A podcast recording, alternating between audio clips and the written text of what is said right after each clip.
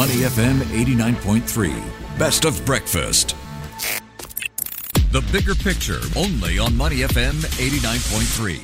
Good morning. Welcome to the bigger picture. Today, we're talking about how to employ a low volatility investing approach. For many investors, they often are attracted to high risk, high return investments. As a result, they can often overpay for stocks with higher volatility, which makes these stocks more expensive and lowers their expected returns. On the other hand, another approach is what's called a low volatility approach, or this is the strategy that aims to provide investors with protection during market downturns, but at a cost of foregoing some of the gains when markets rally. Let's find out more from Ken Hargis. He is the co-chief investment officer of strategic core equities at Alliance Bernstein. Good morning, Kent. How are you doing today? Good morning. Great. Thank you for having me. Great having you on, Kent. Now, let's get an overview first on markets where they are right now. You know, how volatile do you expect this year ahead to be versus last year, especially when you look at the VIX index these days? It's near its lowest levels in more than three years. So when you talk about a low volatility approach, is this the best time to do it right now?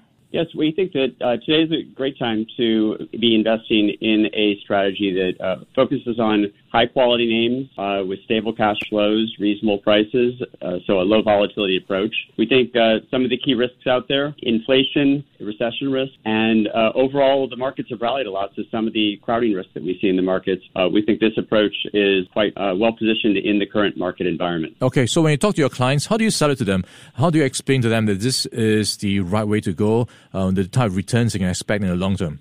Right. So in, in this kind of an environment, uh, obviously we have uh, we think you want to be in quality today with higher interest rates and uh, more tightening uh, conditions. Higher leverage companies are, are really a little bit too risky. Uh, we believe in this in market environment. So high quality uh, will do quite well. Uh, we think that you want to be in companies that are more stable, uh, more defensive, uh, companies that are more resilient on their earnings to a economic downturn that we may see forward.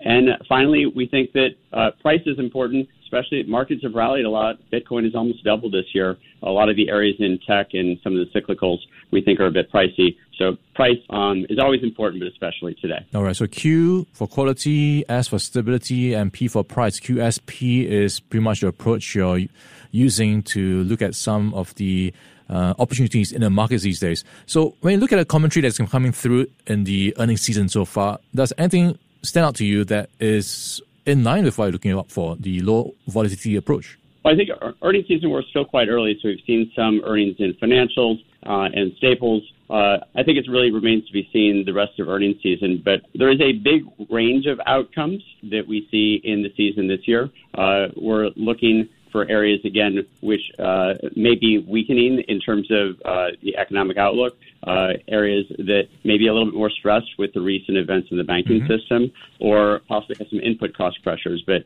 I think we're, we're still pretty early in the earnings season, um, so it really does remain to be seen over the next uh, week or two, and we'll kick off in, in earnest uh, this week, obviously. Okay, as part of your approach, I think you're advocating for a high conviction uh, approach that utilizes active management uh, to help identify some of these uh, qualities like qual- like stability, price, as well as high quality names. So it looks like uh, the days of buy and hold are over. You need to be more active when it comes to handling a portfolio. Yeah, we think that really a bottom up active approach is uh, what you need. Identifying those companies that are going to win in the long run, uh, but importantly today, be able to uh, mitigate or uh, steer clear of a lot of the uh, noise that we have in the macro environment that we don't want to take bets on.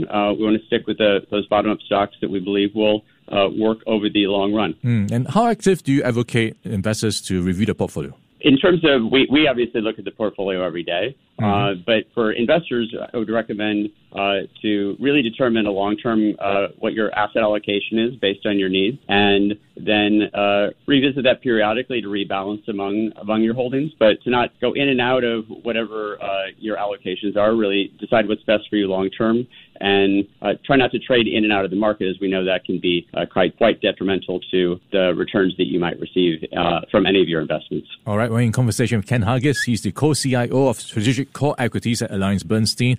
Now, Ken, uh, let's talk about what's been uh, playing out in the market for technology in healthcare. So this is a space that's quite interesting. So typically, conventionally, we think about tech names as high growth and in that sense, high risk, high reward. And conversely, healthcare traditionally seen as more defensive. Has that evolved and is there a new normal that we need to get adjusted to when it comes to tech and healthcare? Yeah, we think that uh, technology is actually quite defensive. So uh, companies with strong pricing power, uh, cash flows, low leverage, uh, we find a lot of more durable defensive business models in technology, uh, which are, we think, quite well positioned for today's environments. And they don't take the, the risk that maybe you would have if you were in more the consumer, high flying names. Uh, that you hear in the headlines, or uh, that uh, more the semiconductor names that might be taking too much risk today. So you can find a defensiveness in technology.